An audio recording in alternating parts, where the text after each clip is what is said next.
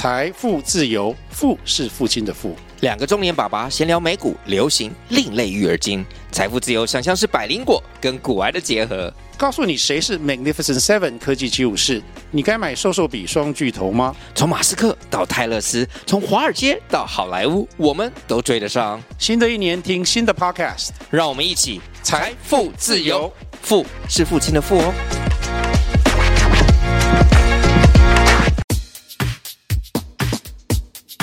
买房子是人生的重要功课，让田大权陪你好好练练功。欢迎收听田大权的甜言蜜语练功房。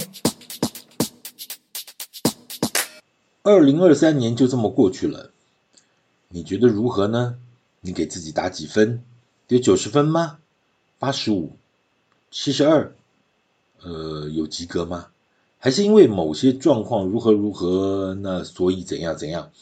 那不管如何呢，过去就是过去了。觉得还不错的呢，二零二四年请大家继续保持。如果感觉哪里不太怎么样的呢，那就调整一下角度，调整一下步伐。反正呢，这一页也就翻过去了。二零二四年的全新开始，大家一起努力加油。敬祝新年快乐，龙飞凤舞。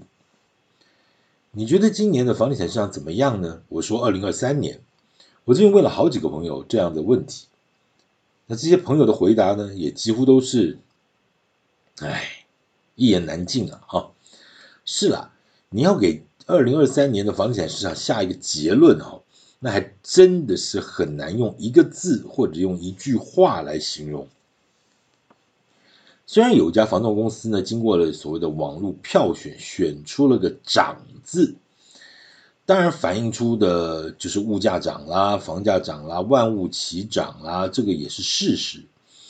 但如果把这档事再做进一步解读呢，那难道你想想看，这档事难道就真的无法解决，而且回不了头吗？反过来说，今年的状况叫做涨，那请问要在什么样的状况底下才会出现跌这个字呢？这过去这几十年下来，又何曾出现跌这个字？有诶，其实在二零二三年的年初的时候哦，有好几位房地产的大师和专家哦，在年初的时候就铁口直断的说二零二三年的房地产市场基本上就是一个跌字，而且只有大跌、小跌或缓跌的三种状况。那经过了一年的事实证明之后呢，就是告诉他这个答案全错，而且错的离谱。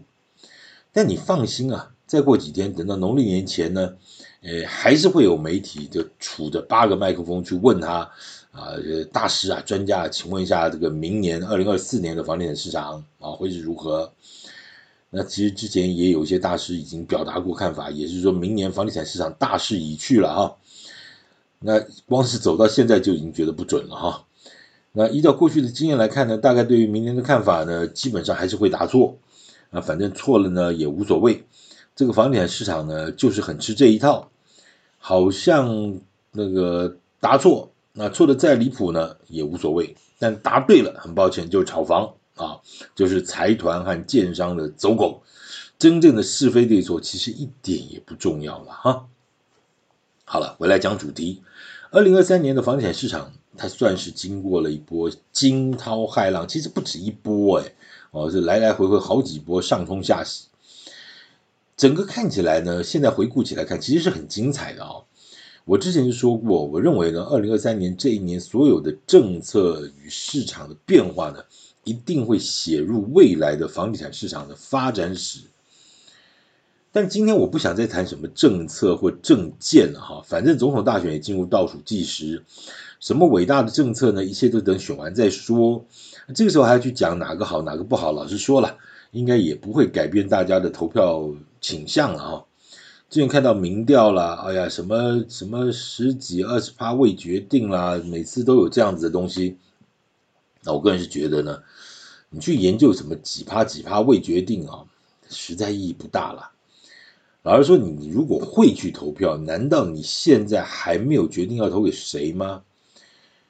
嗯，你还在等什么？你还期待会有一个什么石破天惊的政策，还是一个什么呃呃呃意外的事件的发生？那如果万一真的出现了什么超乎想象的意外事件，那你难道就真的会因此而改变吗？台湾人其实都经历过了啦，哈，不要说什么子弹飞来飞去，这个些事情都经历过。如果还有类似这样的事情，而且选情还会因此而有所改变，那我觉得就是老天爷的安排，那也没有办法了哈。你也不要再去怨什么，那我觉得那、啊、怎样呢？那又能怎样呢？哈，就感觉很无奈了。好了好了，不扯不扯不扯。每次谈到政治啊，我我基本上我不懂啊，我也不知道要往哪个地方扯，就是收不回来啊，不扯了啊，回来继续讲房地产。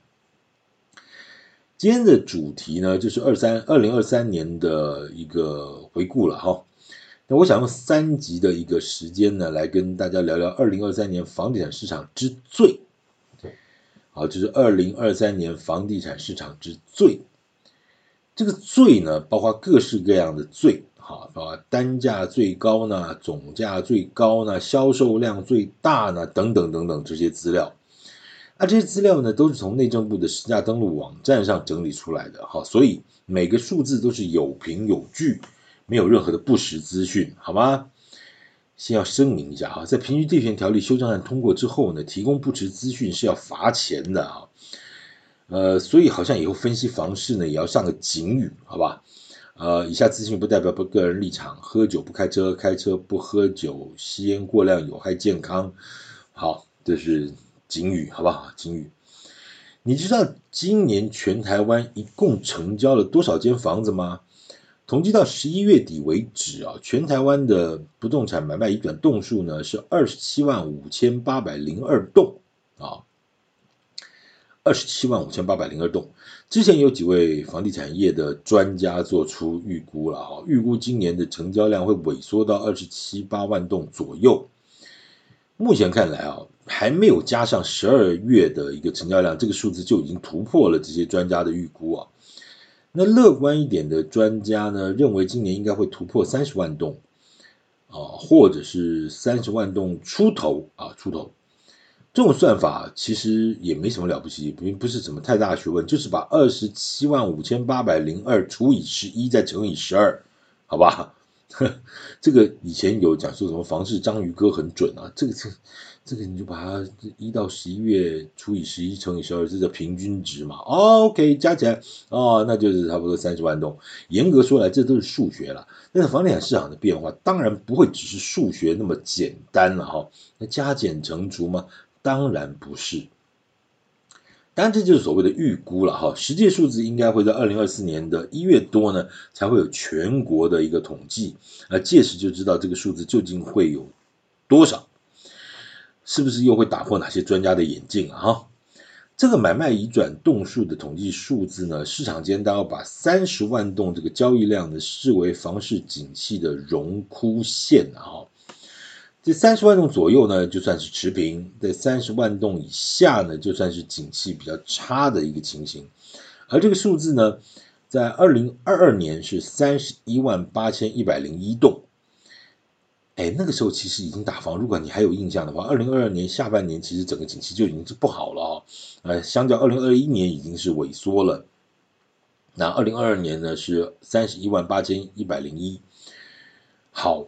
那二零二三年呢，嗯，整个的状况其实它的变化就在于说，上半年有很多的政策利空的影响，那等到八月份又推出了一个甜甜到出油的这个新青安的贷款政策啊，于是就把整个的第三季和第四季的买气呢又拉了起来，而且那股能量呢还在目前的市场中、呃、发酵啊，而且处于一个 I N G 状态。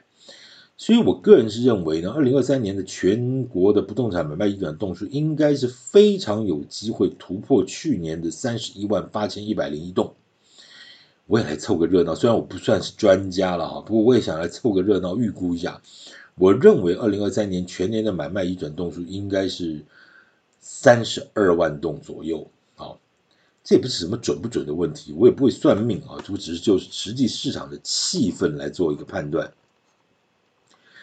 那如果万一啦哈，这个这个数字真的超过了三十二万栋呢，从从一些角度来分析，那它的意义就代表了这个房地产市场在经过了政府各项的调整、修正与健全的政策之后呢，真的就是进入到一个算是很健康的状况啊。所以明年二零二四年的房地产市场呢，不管是谁当选，只要没有所谓的外部的政治因素或者是所谓的非经济因素的干扰，明年的房地房地产市场的气氛应该就是一个龙飞凤舞的局面了哈。房市的复苏呢，应该是可以预期的。之所以会有这样的判断啊，其实基于几个因素的综合考量，今天来跟大家一一说明。我认为第一个呢是观察法拍市场的变化。小弟长期观察房地产市场的动向，法拍市场反映的是非常非常重要的一个观察指标。过去只要受到打房政策或金融政策或者贷款等等等等这些呃事件政策的影响呢，法拍市场都会呈现一个相对热络的状况。那法拍市场一热，就代表主流的房地产市场就冷哦。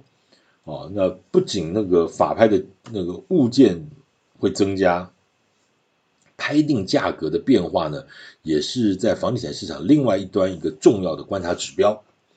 然而呢，根据内政部不动产资讯平台的统计显示啊，统计今年一到十月啊，因为那个数字十一月的还没有出来，我也不知道为什么这么慢啊。法拍屋的成交数量一共才两千九百三十二件，这什么概念呢？全而且这是全台湾哦。不到三千件哦，这就是历史新低的一个数字。那你说以前最高是多少？这个数字这几十年来的最高点是二零零九年在金融海啸之后出现的四万五千五百四十三件。诶，你没有听错哦，四万五千五百四十三哦，四万五千五百四十三。今年是多少？一到十月不过是二九三二啦齁。三千件不到，就算你加上十一月、十二月，我认为了不起也就是三千件出头，这就是历史最低的一个记录了哈。但从二零零九年，我刚刚讲是金融海啸，你还记得吗？那个时候是什么房房利美、房地美啊，哇，那时候全世界的金融海啸啊，然后后来就逐年下滑。那那个时候是高点，然后然后从那个数字那个点之后呢，其实法拍的数字就逐年下滑。但这个原因有两个了哈，一个是利率开始逐年的下滑，一个是房价开始逐年的上涨，这两个因素啊，也使得所谓的房贷的预放比啊，持续创造历史新低纪录。预放比你知道吗？就是你违约了嘛，哈，违约了对银行被银行违约，那当然有很多种状况了哈，所以他你如果真的没有办法卖啊，那撑不住，那可能银行就拿去法拍了，对不对？但基本上前面是看一个预放比作为指标，就代表房地产市场到底好不好啊？这个数字来自于哪里呢？根据央行的一个统计哈，目前全台湾全体的房贷预放比呢是百分之零点零七，百分之零点零七是什么概念？那就是万分之七。一万间房子才有七间的房贷有问题。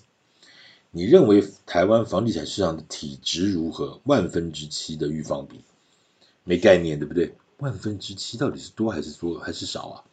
我举个例子了哈，美国的房地产市场的预放比呢是百分之一点七二，一万间呢就一百七十二间，台湾呢是一万间才七间，好吗？这样你有 feel 了吗？啊，台湾房地产市场跟美国的房地产市场哪个比较健康？一个是一万间一百七十二间，一个是一万间七间，好吧？台湾就是七间的那个啊。所以好，我们刚才讲说，其实观察法拍和预放比，就代表说观察房地产市场的基本面哈、啊，它整个的架构和整个的底气稳不稳？那还有一个数据呢，其实我个人的观察就是房地合一税，先讲对不对？呃，获利缴税天经地义啊！我管你炒不炒房，反正你如果是要炒房，你有获利，你就是要交重税，而且是近乎于惩罚性的一个高税率。我相信这些大家都同意啦，对不对？我个人也是同意啊。呃，好，那台湾的房地合一税 二点零 呢，也实施了好一阵子了啊。从二零一六年那个房地合一税 一点零 上路，二零一七年正式开始开征啊、哦。七年过来呢，全国的房地合一税税收呢，从二零一六年的全年 十一点九亿，就一年哦，只收到 十一点九亿，一路算到二零二三年的十一月呢，呃，这个已经超过一年三百四十八亿啊。那再加上十二月的话，之前有人会有人有预估可能会接近四百个亿了哈。那什么概念？这又是历史新高。那我们先回来看这个数字，从一年 十一点九个亿到一年三四百个亿，三百四十八了，到十一月的话，这七年成长就是二十九倍诶，将近三十倍诶，很恐怖吧哈。那你知道去年二零二二年是多少呢？去年二十二年是三百六十五个亿，三百六十五天的，刚好三百六十个亿，表示刚好这个税收者一天收了一亿，哇哇，一天就收一亿，你会觉得哇这很恐怖哈、哦。所以今年到这个十一月就三百四十八了，如果照这个比例呢，今年就应该是会突破去年的数字了哈、哦，就变另外一个历史新高的数字。你会不会觉得奇怪？不是在打房吗？不是 一点零 变 二点零 吗？ 四十五趴 的重税从一年变成两年， 三十五趴 的重税从两年拉到五年，你还敢炒房啊？你罚不怕？